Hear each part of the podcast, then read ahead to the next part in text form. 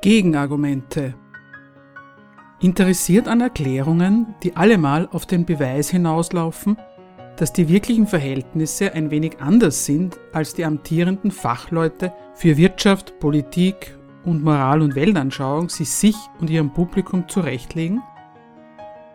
Die Sendung Gegenargumente bietet monatlich marxistische Theorie. Zeitgemäß ist das nicht. Aber was heißt das schon?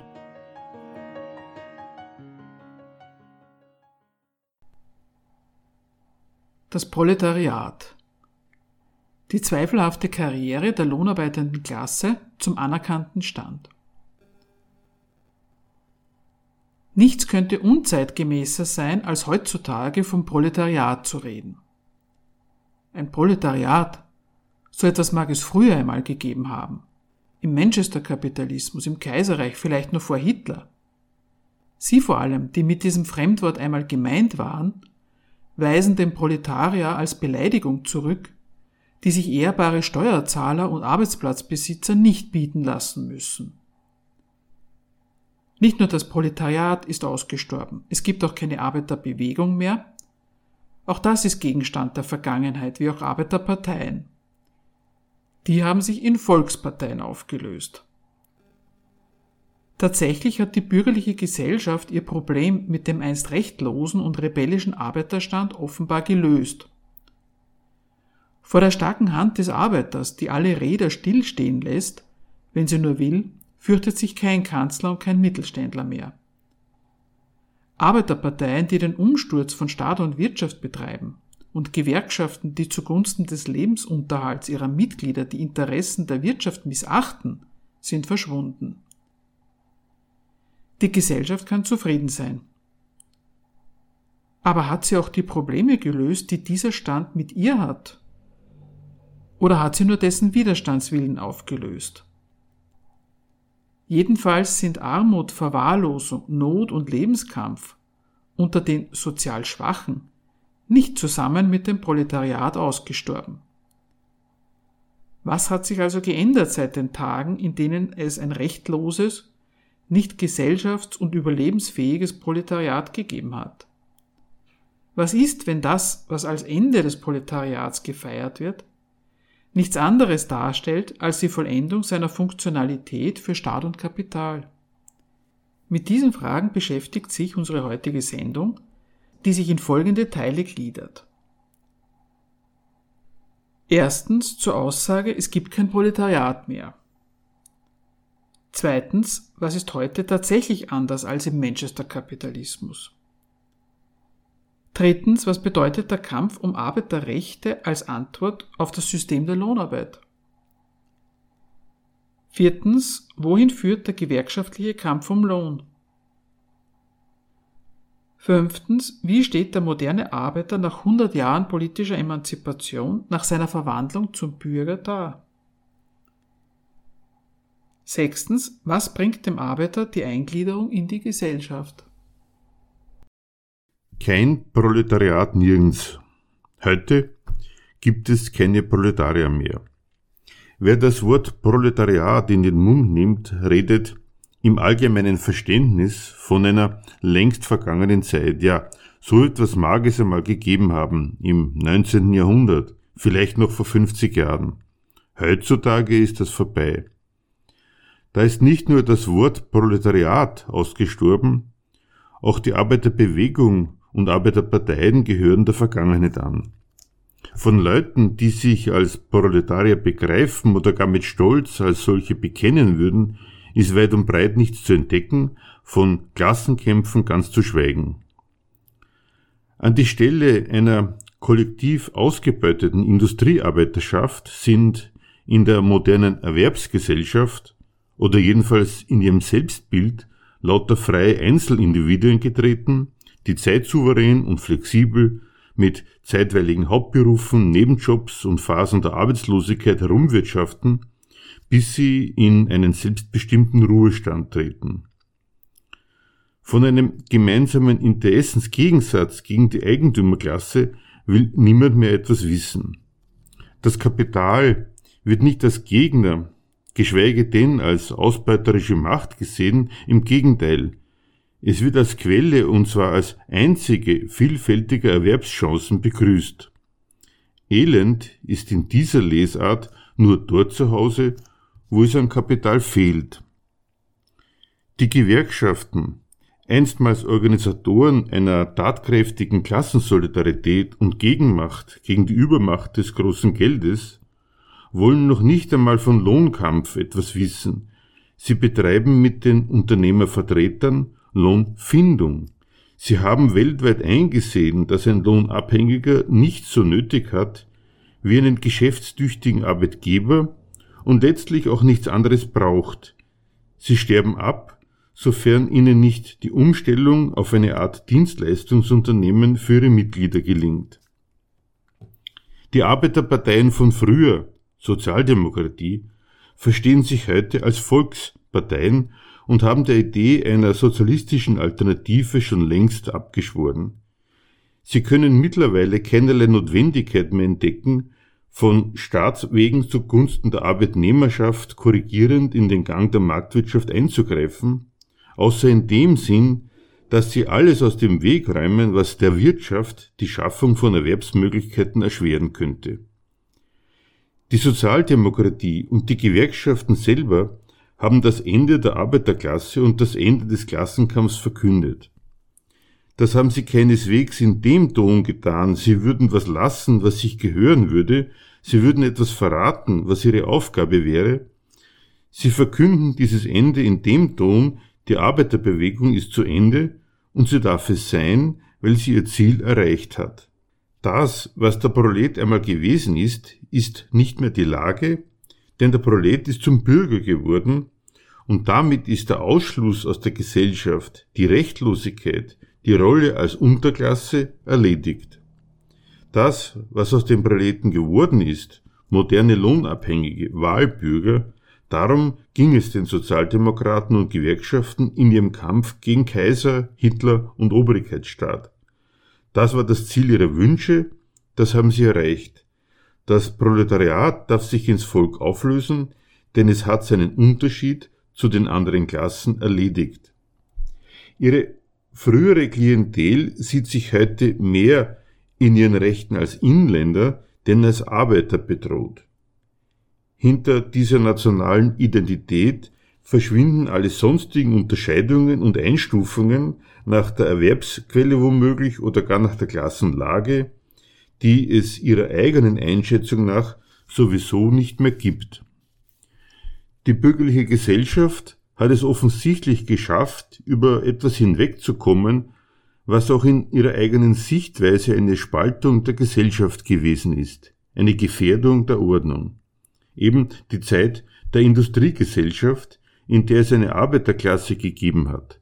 Sie sieht sich, wenn sie sich an das Wort Proletariat schwach an was ganz Vergangenes erinnert, sie sieht sich von dem sie bedrohenden Gegensatz befreit. Nein, da ist nichts mehr übrig davon. Die andere Seite? Ist mit dem bösen Wort von Proletariat auch die Sache aus der Welt? Nicht wirklich. Und das Eigentümliche ist, jeder weiß es doch auch. Unter anderem Namen kommen die Charaktere durchaus wieder vor, die man früher Proletarier nannte. Aber eben nicht als Proletarier. Der kleine Mann zum Beispiel. Vom kleinen Mann ist viel die Rede. Man muss sogar sagen, der kleine Mann ist der allgemeine und abstrakte Zielpunkt aller Politiker. Jeder Politiker übt sein Amt im Namen des kleinen Mannes aus und beruft sich bei dem, was er tut, darauf, dass der ja das wohl braucht und will. Was ist er denn, der kleine Mann? Was ist denn das für eine Figur? Klar, ein Proletarier ist es nicht. Das Wort Proletariat steht für eine ganze Theorie. Beim Proletarier, da wird ja gesagt, er steht in Opposition, in Entgegensetzung zum Eigentum an Produktionsmitteln. Der wird ausgenutzt, ist Mittel des Reichtums anderer und hätte von sich aus allen Grund, das Regime, dem er dient und der ökonomischen Rechnung, der er unterworfen ist, den Kampf anzusagen. Ein Proletarier ist der kleine Mann nicht. Aber einer, der es nicht leicht hat im Leben, der immerzu über zu wenig Geld verfügt, der auf jeden Fall kein Eigentum hat, das ist der kleine Mann schon. Sonst wäre er kein kleiner Mann. Sonst wäre er von der anderen Sorte Bürger. Der kleine Mann ist zweitens einer, der auch in Opposition steht, aber nicht wie ein Proletarier. Der kleine Mann steht in Opposition zu einem Universum von Lumpen. Der kleine Mann ist nämlich definiert durch seine eigene Rechtschaffenheit und von der ist er eingenommen. Er ist sich sicher, dass er erstens die Rolle, in die ihn das Leben verschlagen hat, ausfüllt und zweitens damit, dass er die ausfüllt, bestimmt nichts verkehrt macht. Obwohl er nichts verkehrt macht, fallen die Gründe für Zufriedenheit dürftig aus. Wenn der kleine Mann zu Wort kommt, äußert sich eines nie, Zufriedenheit. Im Gegenteil, lauter Unzufriedenheit. Womit bzw. welche Gründe weiß der kleine Mann für seine Unzufriedenheit anzuführen? Grund seiner Unzufriedenheit ist die Pflichtverletzung, die alle anderen um ihn herum verüben. Er schaut auf sich und seine Rechtschaffenheit und seine Bereitschaft, den Dienst zu tun, den er tut. Und mit sich könnte er eigentlich zufrieden sein. Alle anderen aber denken nur an sich, um ihn herum sind lauter raffgierige Drückeberger und Blaumacher. Das ist der Standpunkt, der an die Stelle des Proletariats getreten ist. Es ist der Standpunkt des modernen kleinen Mannes eben, der Tag für Tag von den Medien bedient wird. Seine Unzufriedenheit wird von den diversen Kleinformaten wie Kronenzeitung Österreich und so weiter endlos mit Nahrung versorgt. Die andere Fassung, die es heute gibt, das sind die sozial Schwachen. Auch die sind zahlreich. Und die Ungemütlichkeiten eines modernen Arbeitnehmerlebens finden daneben zwar nicht viel Interesse, werden aber auch nicht verheimlicht. Die sozial Schwachen, die gibt es, das sagen Politik und Sozialwissenschaft. Das sagt unsere Gesellschaft über sich selbst. Unter verschiedensten Rubriken wird darüber informiert, wie der moderne Arbeitsalltag seine Leute verschleißt und wie schlecht mit einem unter- bis durchschnittlichen Einkommen auszukommen ist. Armut, Verwahrlosung, Not und Lebenskampf unter den sozial Schwachen sind nicht zusammen mit dem Proletariat ausgestorben. Die demokratischen Medien, die nichts verschweigen, berichten von freien Arbeitnehmern, die flexibel zwischen Tag, Nacht und Schichtarbeit, Überstunden und Unterbeschäftigung wechseln. Von Working Poor, denen ihr mit redlicher Arbeit verdientes Geld nicht einmal für einen minimalen Lebensunterhalt reicht.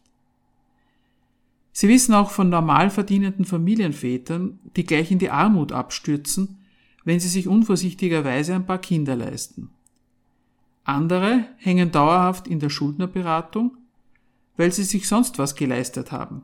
Ein Sittenbild der unauffälligen Verelendung, der mit guten Werken beizusprengen sei, wird dem großen Publikum allweihnachtlich präsentiert. An Material, um am modernen Arbeitnehmer etliche zählebige Ausstattungsmerkmale des Proletariats aufzufinden, das doch gleichzeitig seit Jahrzehnten niemand mehr gesehen haben will, fehlt es nicht. Was kein Wunder ist, denn die politökonomische Position der Lohnarbeit ist ja nicht aufgehoben worden. Wie seit 200 Jahren arbeitet die Masse der Leute unter dem Kommando von Eigentümern bzw. deren Funktionären und vermehrt ging ein von denen durchkalkuliertes und für lohnend befundenes Entgelt deren Eigentum. Was sich bei aller Verwandlung des Proletariers zum Bürger überhaupt nicht verändert hat, ist, dass der Lohn die negative Größe der Wirtschaft ist. Den Lohn zu erwirtschaften ist nicht Zweck der Unternehmen. Lohnarbeiter dürfen die für ihren Lebensunterhalt notwendige Arbeit nur unter der Voraussetzung verrichten, dass sie nicht nur ihre Lebensmittel erwirtschaften, sondern darüber hinaus das Vermögen derer vergrößern, denen die Produktionsmittel gehören. Der Lohn ist Kost. Der Kostenfaktor Arbeit verringert in dem Maße, in dem er kostet, den Betriebserfolg. Und der Standpunkt dieses Betriebserfolgs verlangt es heute wie früher, die Leute, die die Arbeit machen, möglichst niedrig zu entlohnen und dabei möglichst lang und ausgiebig auszunutzen. Entsprechend mickrig sieht ihre Entlohnung aus, entsprechend unsicher ist und bleibt das Einkommen, das sie durch die Produktion des Reichtums in fremder Hand erzielen. Dass der Lohnabhängige davon leben muss, weil er keine andere Einkommensquelle hat, ist sein Problem. Bezahlt wird der Lohn nicht, damit der Arbeiter seine Ernährungsprobleme abwickelt. Die Bezahlung orientiert sich am Bedarf des Unternehmens. Und das heißt, wenn er heute jemanden braucht, nimmt er ihn. Wenn morgen nicht, wirft man ihn wieder raus. Der Bedarf auf Seiten des Arbeitnehmers bleibt zwar erhalten, der Lohn fällt aber aus, weil der Bedarf des Unternehmers wegfällt. Das Kriterium der Lohnzahlung ist rücksichtslos gegen den Zweck Lebensunterhalt für den, der die Arbeit macht und seinen Lohn braucht. Daran hat sich nichts geändert. Dennoch ist von einem Proletariat und seinem Kampf um die Aufhebung der benachteiligten Situation heutzutage nichts mehr zu sehen. Diese Karriere ist zu Ende. Aber nicht dadurch, dass die politökonomische Position Lohnarbeit abhängig Beschäftigter aufgehoben worden wäre sondern dadurch, dass das Proletariat seine eigene Lage nicht mehr für einen Skandal hält und niemand in der Gesellschaft sich deswegen mehr vor ihm fürchten muss. Damit kommen wir zum zweiten Punkt. Was ist heute tatsächlich anders als zu Zeiten des Manchester-Kapitalismus? Worin besteht der Fortschritt des 20. Jahrhunderts? Am Beginn des 20. Jahrhunderts stehen Arbeiterparteien, die den Umsturz suchen, die irgendwelche Formen des Sozialismus für nötig gehalten haben. Der große Unterschied heute ist, dass die bürgerliche Gesellschaft den Gegensatz der Arbeiterklasse zum kapitalistischen Gemeinwesen losgeworden ist. Wodurch? Die ersten Proletarier, die sich zum Kämpfen aufgerafft haben, haben dies getan, weil sie sich von den Löhnen, die die damaligen Unternehmer, die Schlotbarone, die Junker gezahlt haben, nicht ernähren konnten. Dass sie sich in ihrer Gesamtheit tatsächlich nicht über Wasser halten konnten, hatte seinen Grund erstens in der Niedrigkeit der Löhne, zweitens in der Länge des Arbeitstags und drittens darin, dass der Lohn nicht für den Lebensunterhalt bezahlt wird, für den der Lohnarbeiter die Arbeit verrichtet. Der Lohnarbeiter braucht den Lohn, um davon leben zu können. Aber bezahlt wird der Lohn nach einem völlig anderen Kriterium als danach, ob der Mensch davon leben kann. Bezahlt wird er, wie schon erwähnt, nach dem Gesichtspunkt, ob und wie viel Arbeit ein Unternehmer gerade brauchen kann und zu welchem möglichst niedrigen Preis man die Arbeit kriegen kann. Am Grund der Lohnzahlung hat sich seit den Tagen des berüchtigten Manchester-Kapitalismus nichts geändert. Die Rücksichtslosigkeit dieses Kriteriums der Lohnzahlung gegen den Zweck Lebensunterhalt für den, der die Arbeit verrichtet, zu sein, haben die Unternehmer damals so radikal in Anschluss gebracht, Hungerlöhne, 16 Stunden Arbeitstage und mehr, dass die Arbeiterschaft tatsächlich vom Lohn nicht leben konnte, sich nicht erhalten konnte, schon nach wenigen Jahren vernutzt gewesen ist. Dagegen haben sich die damaligen Proletarier zur Wehr gesetzt und bekamen es bei diesen ersten Kämpfen sofort mit dem Staat zu tun. Er hat ihre Gegenwehr unterbunden. Die Feindseligkeit des Staates haben sich die Arbeiter damit erklärt, dass er der Staat der Schlotbarone, kurz der Unternehmer ist, und dann darum gekämpft, dass der Staat auch sie als Bürger anerkennt und die Erfordernisse ihrer Einkommensquelle genauso rechtlich schützt wie die der Grundherren und Fabriksbesitzer. Die eigene Erwerbsquelle, Lohnarbeit, haben sie nicht in Frage gestellt, sondern auf sie gesetzt. Sie haben sich nicht daran gestoßen, dass die Ordnung, der sie unterworfen sind, eine Ordnung der Gewalt ist und Gewalt braucht, sondern wollten, dass diese Gewalt auch für sie tätig ist. Ihr großes Projekt war, eine Stimme beim Staat zu kriegen, beim Staat Gehör zu finden, sich den Staat gewogen zu machen. Das war dann der Ruf nach allgemeinem Wahlrecht, nach Demokratie. Die Staatsmacht soll alles Mögliche dafür tun, dass die Lohnarbeit auch eine ehrenwerte bürgerliche Erwerbsquelle ist. Das wurde tatsächlich erreicht. Die politische Emanzipation der Arbeiterklasse hat stattgefunden.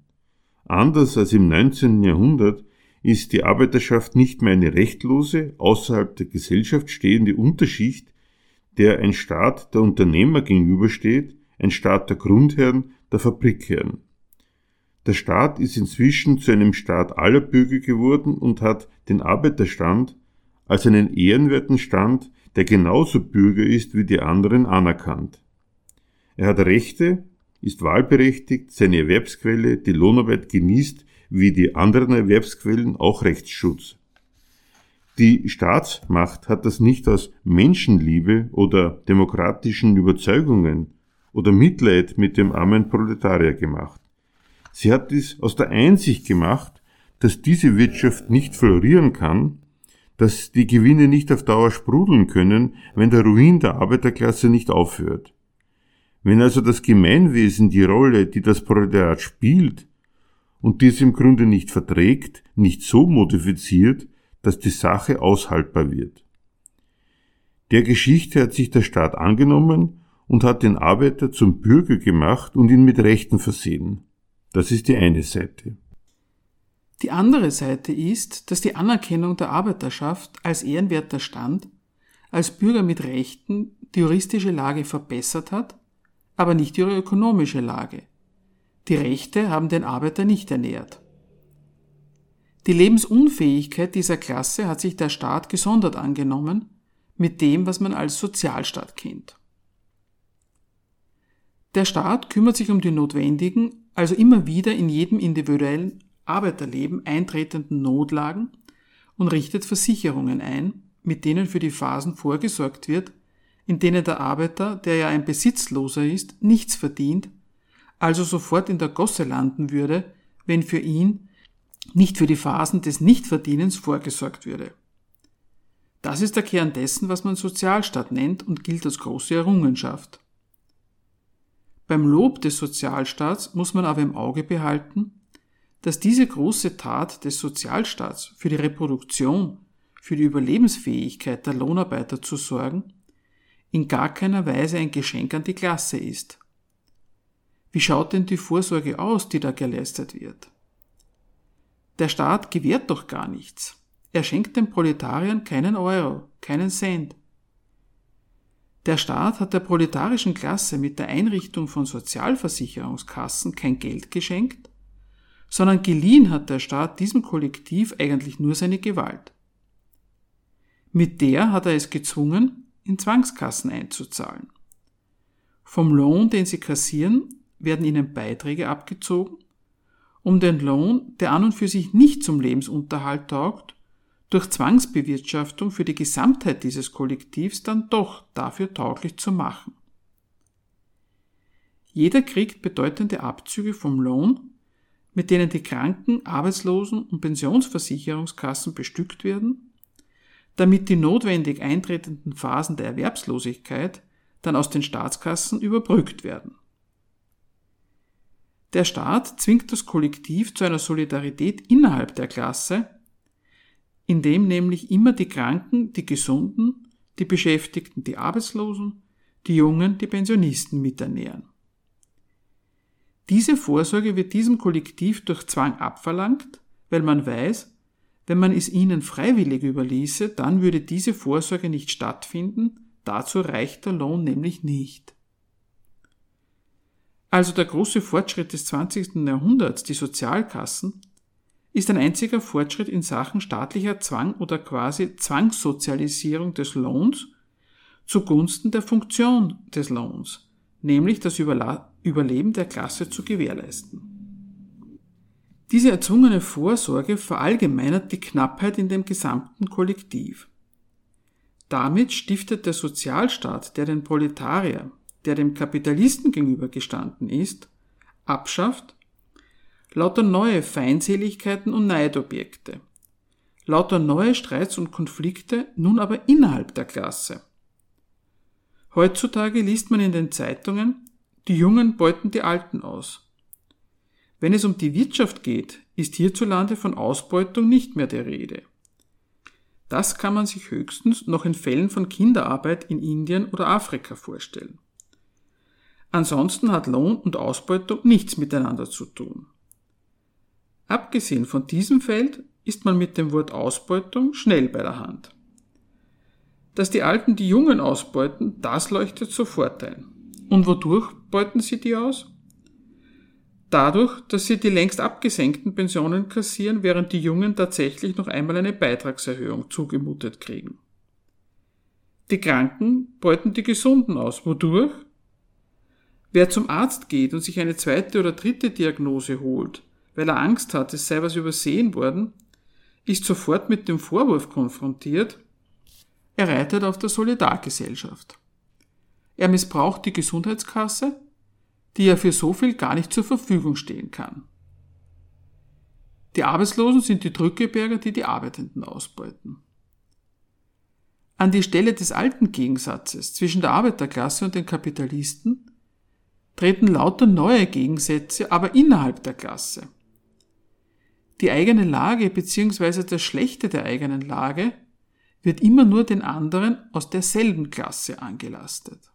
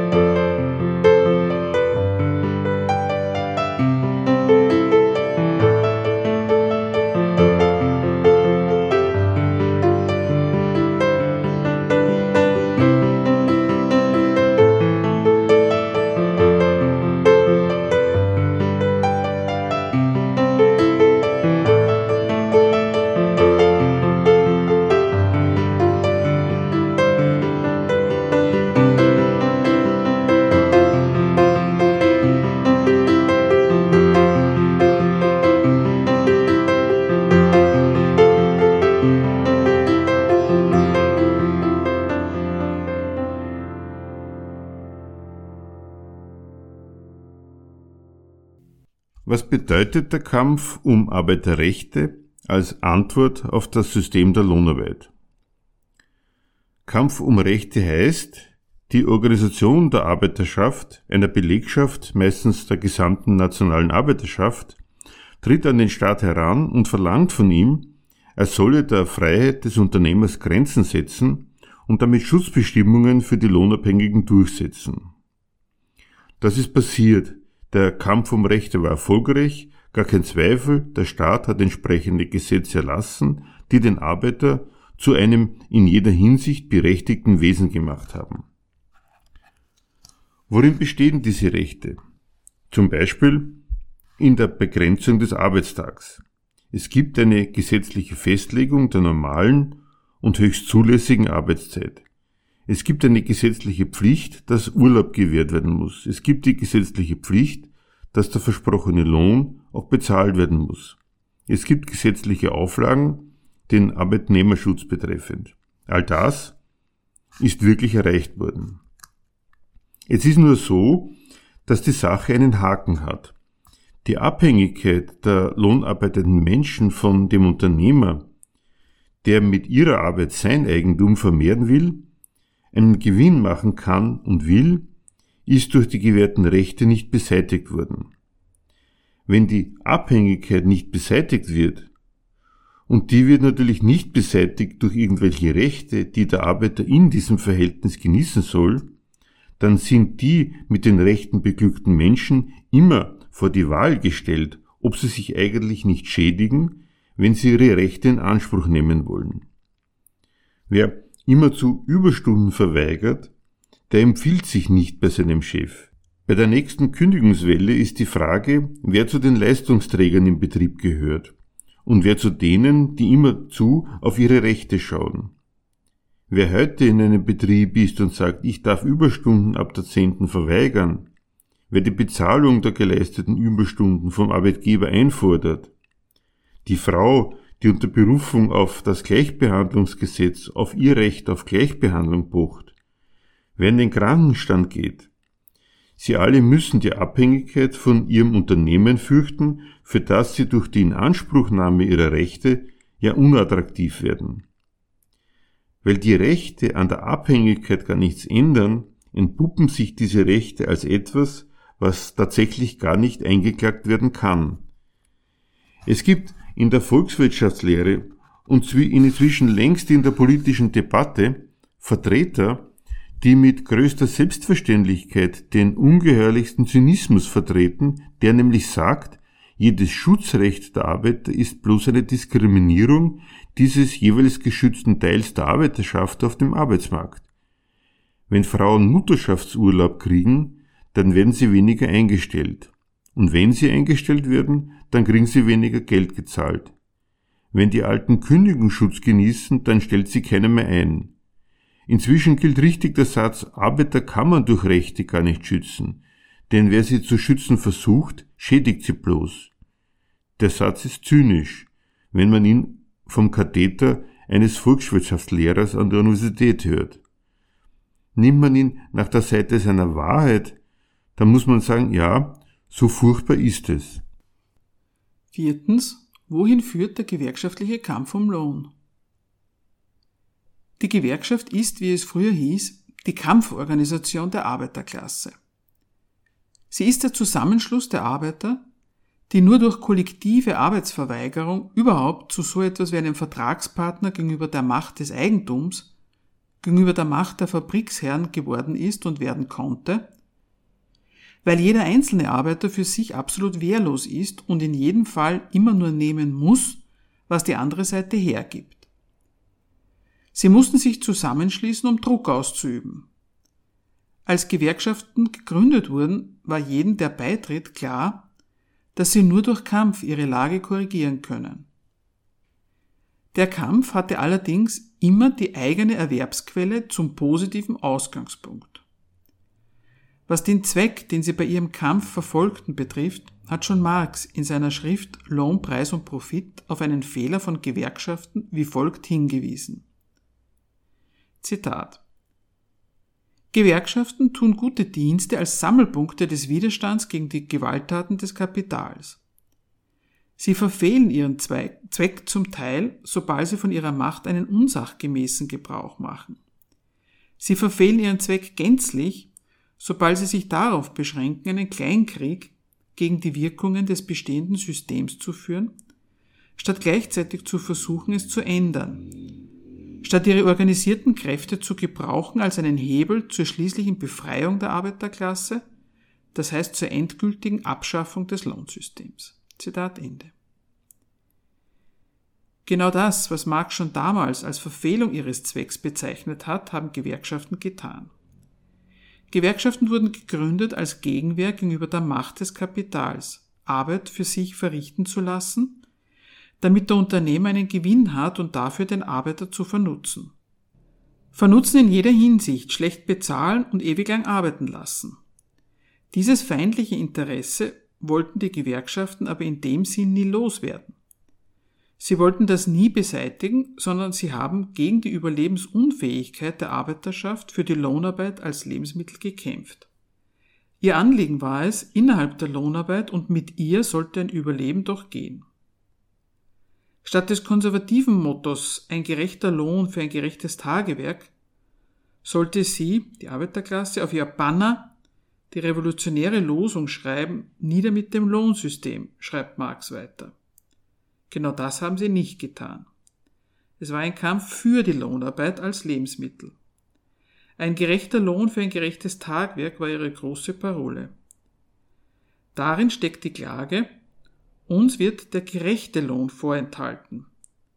Aber dass man gar nichts anderes will als gerechten Lohn für den Dienst, den man an der Bereicherung der anderen Seite tut, das steckt ebenfalls in dieser Forderung drin. Weniger Arbeitsstunden, höhere Löhne, und dann würde das Verhältnis doch passen. In dem Sinn haben die Gewerkschaften ihre Mitglieder in Kämpfe geführt und darüber auch erzogen. Kämpfe, denen von Anfang an die Rücksichtslosigkeit, die es braucht, um einen gegensätzlichen, einen feindlichen Willen zu brechen, abging und abgehen musste, weil der gewerkschaftliche Kampf ja für das paradoxe Ziel geführt wird, das Abhängigkeitsverhältnis vom Unternehmer nach Ende der Auseinandersetzung wieder fortzuführen. Sie wollten ja das Verhältnis nicht beseitigen, dann durften sie aber auch den Gegner nicht wirklich schädigen. Denn sein Geschäft sollte ja funktionieren, damit er wieder Nachfrage nach Arbeit ausüben kann. Und in dieser Klemme war die gewerkschaftliche Gegenwehr eigentlich von Anfang an. Ihr Kampf hatte immer das Ziel des Kompromisses mit der anderen Seite. Und das ist ein eigentümliches Ziel.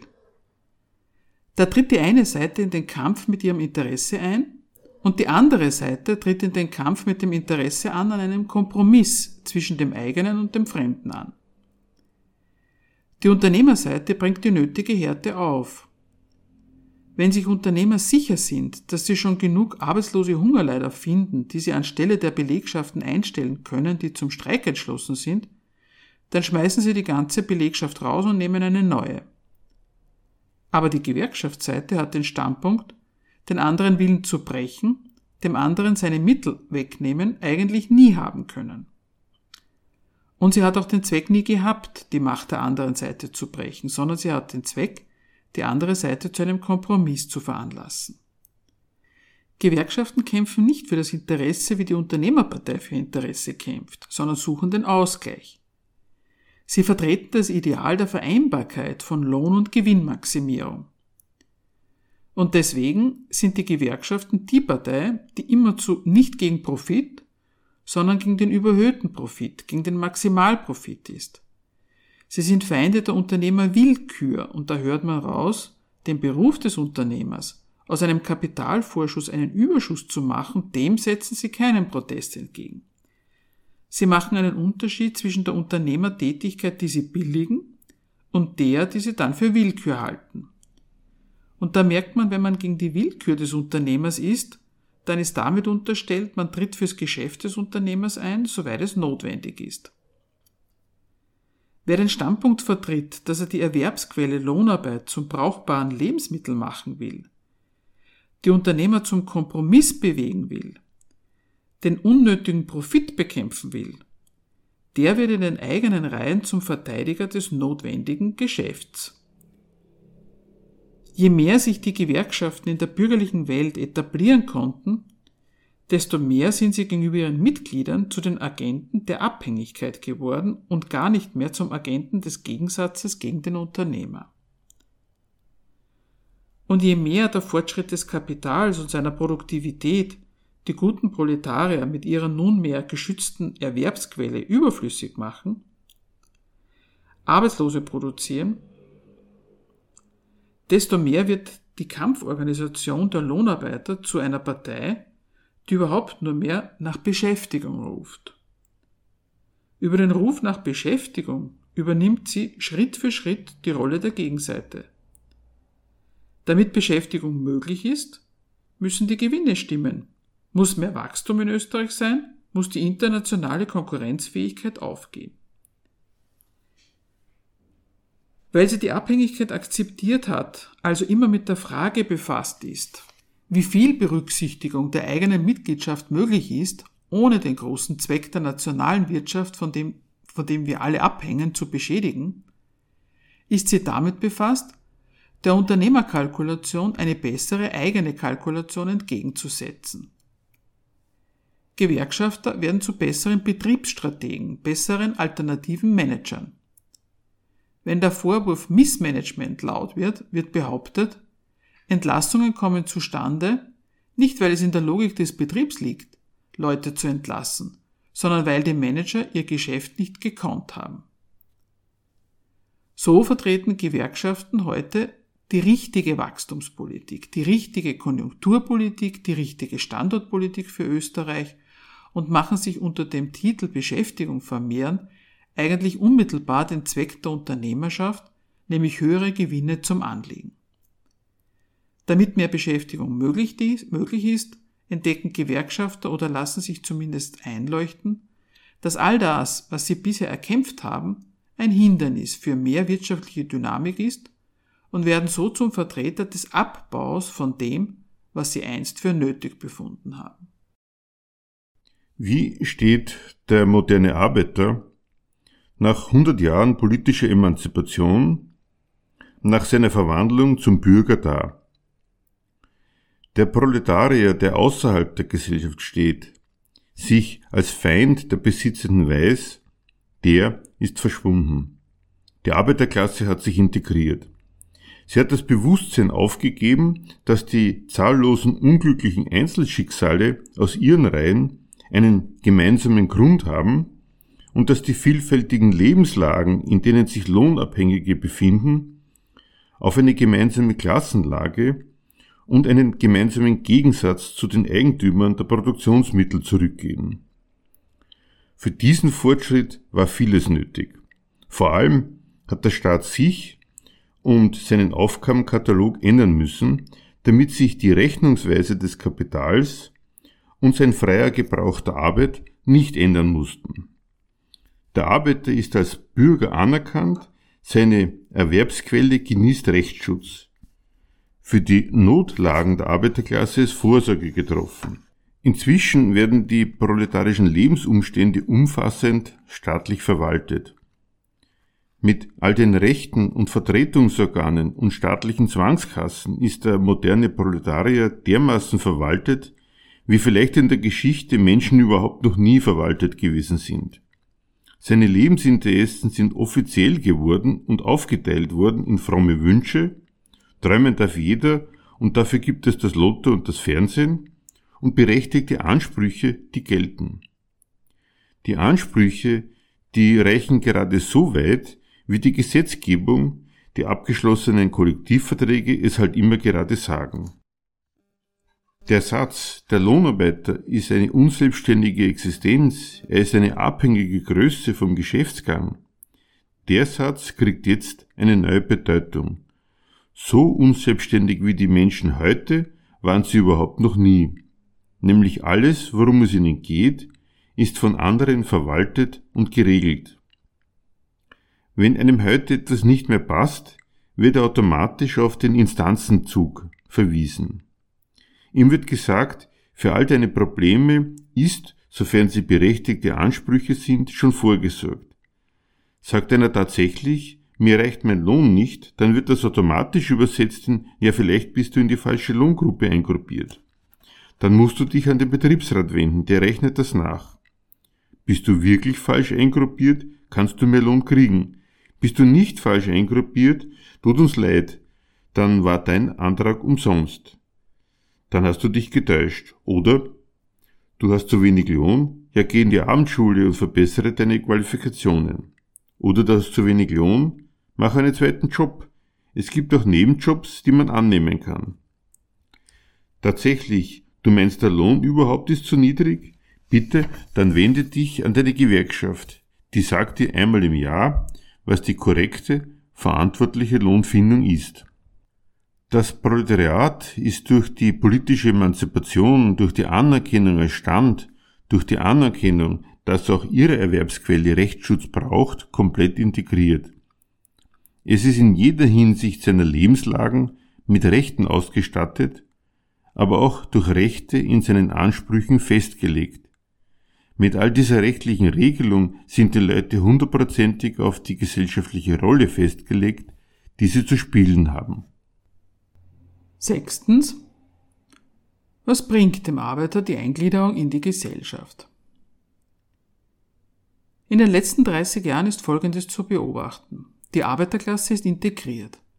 Die Arbeiterparteien sind verschwunden Gewerkschaften sehen sich heute vor allem als Dienstleistungsunternehmen für ihre Mitglieder mit Rechtsberatung, Rechtsvertretung und nicht als Kampforganisation ihrer Mitglieder gegen die Macht der Unternehmer. Von unten droht dieser Gesellschaft kein Aufruhr, kein Widerstand, keine Opposition mehr.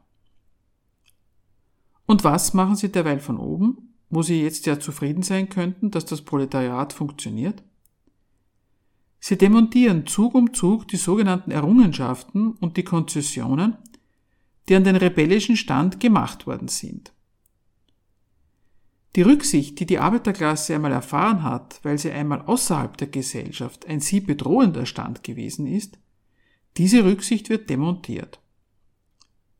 Heute haben wir die Situation, dass man gesagt kriegt, Arbeitszeiten sind zu kurz, Ruhezeiten zu lang, die Pensionen sind nicht mehr finanzierbar, die Krankenversorgung, wie bisher gekannt, ist nicht mehr finanzierbar. Auf einmal, nachdem die Produktivität der Arbeit ums tausendfache gestiegen ist, nachdem viel weniger Leute viel mehr materiellen Reichtum schaffen, nachdem es materiell gebrauchswertmäßig gesehen von allem viel, viel mehr gibt, soll heute nicht mehr finanzierbar sein, weil es damals ging. Darin zeigt sich, wie funktional die ganze Anerkennung der sozialen Frage im 19. und 20. Jahrhundert gewesen ist. Wenn aller Widerstandswille erlahmt ist, dann entdeckt man Einrichtungen, die man getroffen hat, um die Integration der Arbeiterklasse zu bewirken, als ziemlich kostentreibende Dinge, bei denen man sich fragt, ob sie nicht unnötiger Luxus sind, die man heute längst unter dem Gesichtspunkt einer eingerissenen Überversorgung kritisiert. Daran kann man erkennen, die ganzen Konzessionen waren eben nicht als Beteiligung, als Korrektur des Kapitalismus gedacht, sondern wirklich nur zu seiner Perfektionierung. Resümee. Lohnarbeiter fahren heutzutage mit Autos zur Arbeit, bedienen dort Maschinen, von denen das 19. Jahrhundert sich noch nichts hat träumen lassen, bekommen ihr Entgelt aufs Girokonto überwiesen, sind sozial und lebensversichert, genießen politische Rechte, die einstmal des, den Besitzenden vorbehalten waren und legen weit mehr National- als Klassenbewusstsein an den Tag. Ja, der Wandel ist wirklich nicht zu übersehen. Aber, und dafür wollten wir in unserer heutigen Sendung ein paar Argumente vorbringen. Alle epochemachenden Verbesserungen in der Lage der arbeitenden Klasse haben nicht den Kapitalismus an die Lebensbedürfnisse seiner Insassen angepasst, sondern umgekehrt das Leben der Lohnabhängigen bis in deren Bedürfnisnatur hinein an die Bedarfslage der Wirtschaft und an die Ansprüche der Staatsgewalt, die darüber Regie führt. Das für alle aufgeklärten Beobachter des sozialen Geschehens feststehende Ende der proletarischen Klasse dokumentiert nichts anderes als deren Vollendung, nämlich die totale Subsumption der Klasse unter, ihren kapitalistischen Lebenszweck. Wer an einer ausführlichen Antwort auf die in unserer heutigen Sendung aufgeworfenen Fragen interessiert ist, dem empfehlen, empfehlen wir das im Jahr 2002 im Gegenstandpunkt Verlag erschienene Buch Das Proletariat von Peter Decker und Konrad Hecker, welches auch teilweise Grundlage dieser Sendung war. Das war die Sendung Gegenargumente. Informationen zu unseren Sendungen sowie die Kontaktadresse für Diskussionsbeiträge, Kritik oder Diskussionsbedarf zu unseren Sendungen finden Sie auf unserer Homepage www.gegenargumente.at.